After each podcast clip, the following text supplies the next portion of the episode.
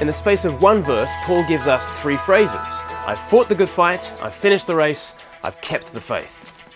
Uh, fighting the good fight, finishing the race, and keeping the faith have all become well known phrases. And perhaps this trifecta of famous phrases is not surprising since Paul needed it to be memorable. This is the last chapter of the last letter that he wrote. Tradition has it that Paul was beheaded in Rome in AD 67, and here is the epitaph he chooses for himself. He is a fighter, he's a runner, and he's a perseverer. As he approaches the end of his life, he wants to inspire us towards this same kind of life. Paul is writing to Timothy, to his spiritual son, Timothy, passing on the baton of gospel work. Crucially, Paul was the last of a dying breed. He had met with the risen Christ and he had been an eyewitness of his glory. Soon, though, there would be no one left on earth who could say that.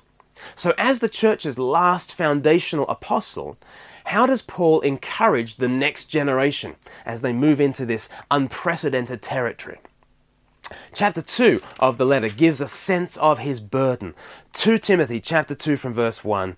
You then, my son, Timothy, be strong in the grace that is in Christ Jesus, and the things you've heard me say in the presence of many witnesses, entrust to reliable men who will also be qualified to teach others. Endure hardship with us like a good soldier of Christ Jesus. No one serving as a soldier gets involved in civilian affairs. He wants to please his commanding officer. Similarly, if anyone competes as an athlete, he does not receive the victor's crown unless he competes according to the rules.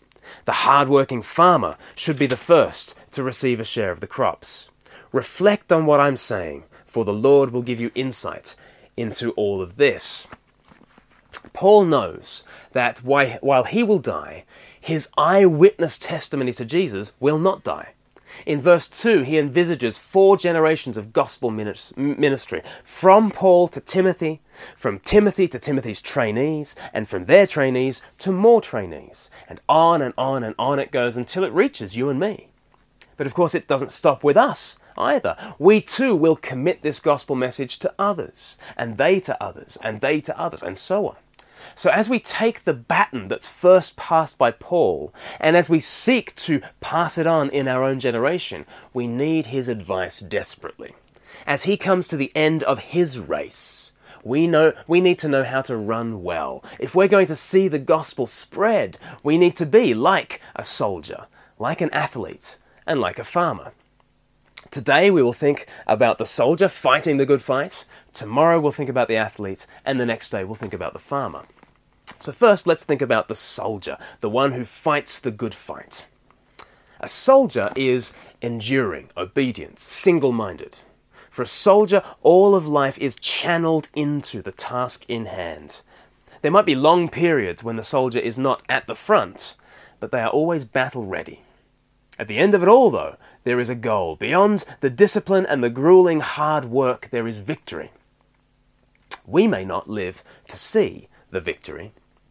You know, many soldiers have died in a winning cause. Many Allied troops perished on D Day, 1944. The war was turned by that battle. The victory was secured, but many were cut down.